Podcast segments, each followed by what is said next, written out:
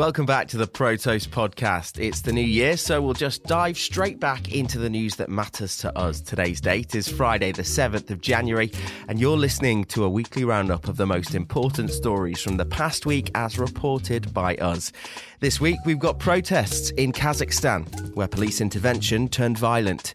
Bitcoin miners in Kosovo being forced offline amid massive power shortages, and our tribute to one of crypto's most iconic duos, the Bogdanoff twins. But first,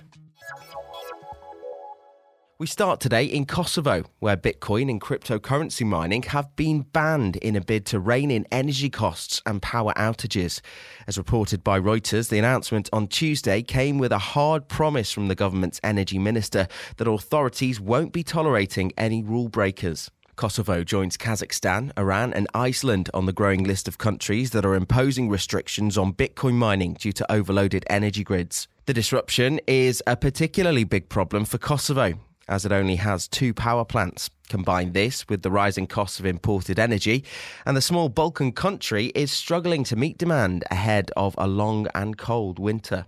Normally, Kosovo's two plants would be providing the country with around 90% of its energy needs. However, the recent crisis means that up to 40% of its current supply is imported from other markets. Although rising energy costs across Europe mean emergency funds slated to support imports don't seem to stretch very far.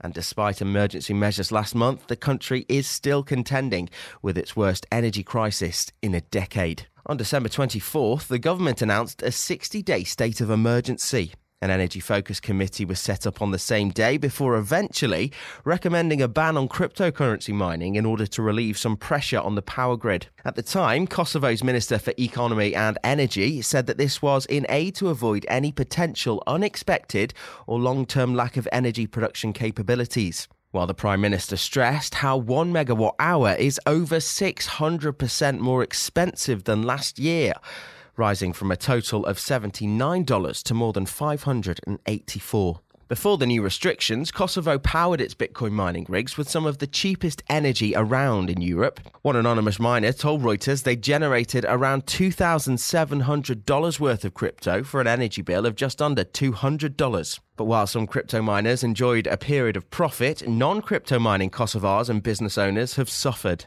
On December 15th, the shutdown at Kosovo's largest power plant caused an outage with central heating in parts of the capital city, Pristina. The following week, the government introduced two hour power cuts until further notice. And so, Kosovars have been forced into finding alternative methods of heating their homes and powering businesses. But associated costs have risen exponentially as citizens rely on portable generators to backfill the lack of federally produced energy. A similar story came out of Iceland last month. The country's largest energy distributor refused to power Bitcoin miners and other industries after power stations malfunctioned alongside a reducing renewable energy supply. Once upon a time, China dominated the Bitcoin hash rate, with miners there making use of easy access to ample and cheap renewable energy. But now, after a countrywide crackdown, communities of China based miners are migrating to other parts of the world. But despite this, some reports suggest that illicit Bitcoin miners in China could still be controlling around 20% of the cryptocurrency's hash rate, despite the blanket ban.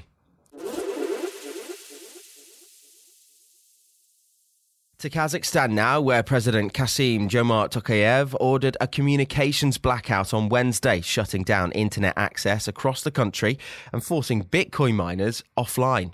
Bitcoin's total hash rate subsequently fell by up to 12% after the nation's largest telecom, Kazakhtelecom, pulled the plug.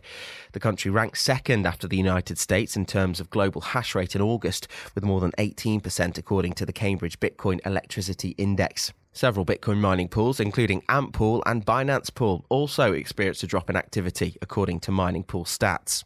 Deadly protests began in cities across Kazakhstan on Sunday in response to rising fuel costs in the oil rich nation after the government removed a price cap on liquefied petroleum gas.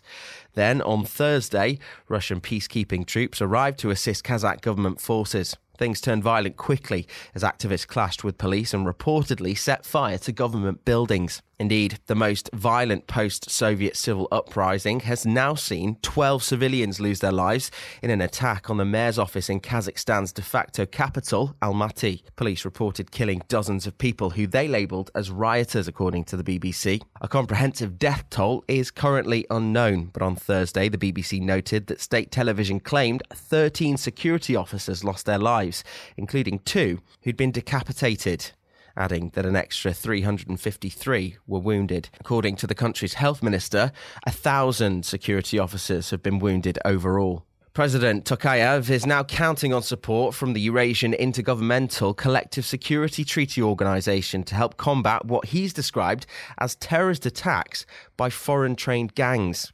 The protest wasn't in vain, however, as the government U turned on the petrol price cap removal Thursday afternoon. However, protests are still ongoing as citizens challenge other political issues. Tokayev has already resigned his administration in a bid to end the violence, while Kazakhstan's national bank has halted all financial activity in the country. His orders to cut communication networks are likely an attempt at preventing anti government groups from organising online. But an unintended effect has fallen on Kazakhstan's many Bitcoin miners. In just a year, Kazakhstan's contribution to the Bitcoin hash rate increased by 300% after neighboring China criminalized the practice. Many migrating companies from China seeking legal grounds to operate and cheaper energy prices are behind the dramatic hash rate increase. But Kazakhstan is far from any Bitcoin miner's oasis. The government limited over consuming customers to a ration energy supply after the country's power grid struggled to keep up with Bitcoin mining. To finish off the week, we remember French twins Igor and Grichka Bogdanoff, who passed away due to COVID this week. The 72 year old pair died within days of each other and were beloved by crypto enthusiasts for their meme ability. But the wider public knew the eccentric brothers from their television careers. They went on to produce and co host science TV shows Temps X and Rayons X. Igor leaves behind a family of six children and his ex wife, French writer Mele de Bourbon-Parme. But news services listed Igor as the only surviving family member when reporting Grichka Bogdanoff's death. User generated captions evolved from the original quote, dump it, the call that saved Europe, evoking hidden powers and wealth of the Bogdanoff family. Ultimately, meme culturists had fun attributing any sudden change in crypto prices to the Bogdanoff twins throwing their wealth around. The Pampit meme was born. Like all great memes, it created comic conspiracy lore. Users captioned a series of Bogdanoff photographs, titling the collection, quote, The Phone Call That Saved Europe. Humorous legends circulated that the Bogdanoffs, with a single phone call to their clandestine network of operatives, could influence the price of any asset in the world. According to Igor, the Pampit meme was initially created before 2012. He theorized Satoshi Nakamoto helped popularize the pre Bogdanoff Pumpit meme. The Bogdanoff brothers leaned into their crypto infamy, and in July 2021, they claim to have contributed to Bitcoin in its formative years. Grichka complained, quote, As mathematicians, Igor and I were involved in creating part of the Bitcoin source code, especially the prediction code, end quote. But Igor and Grichka became the center of academic controversy starting in 2002. Scientists accused the pair of publishing misleading papers that outlined a theory of what happened before and after the Big Bang, among other things. That came to be known as the Bogdanoff Affair. In the early 80s, the twins collaborated with touchscreen inventor Francois Mitzi and Japanese scientist known as Soichiro Shimoda. They claim to have extensively discussed blockchain with Shimoda and received two old bitcoins from a wallet controlled by Nakamoto in 2008. Igor Bogdanoff tweeted proof of the twins' tech clout last July. But if the Bogdanoffs did indeed receive any old bitcoins in 2008, it could only have been sent from a test version of a pre production Bitcoin code. Nakamoto mined Bitcoin's first Genesis block on January 3rd, 2009. In any case, the pair's influence on the crypto zeitgeist cannot be underestimated. The memes are legendary, but if you want further proof, take a look at crypto markets since they passed on January 3rd. The total value of all cryptocurrencies was just under 2.28 trillion at the time. At press time, that figure has shrunk 11% to 2.05 trillion, presenting an up to $228 billion in value collectively lost from crypto investors. One final dump for the ages. And that's your lot. Thank you so much for listening. We hope you enjoyed this first episode of 2022, but we realise there's only so much we can squeeze into just one episode of the Protos podcast. So if you want more of the stories that matter, then check out protos.com. And don't forget to subscribe to the Protos podcast on Spotify, Apple Podcasts, or any other major podcast provider for more weekly roundups. We'll be back next week. See you then.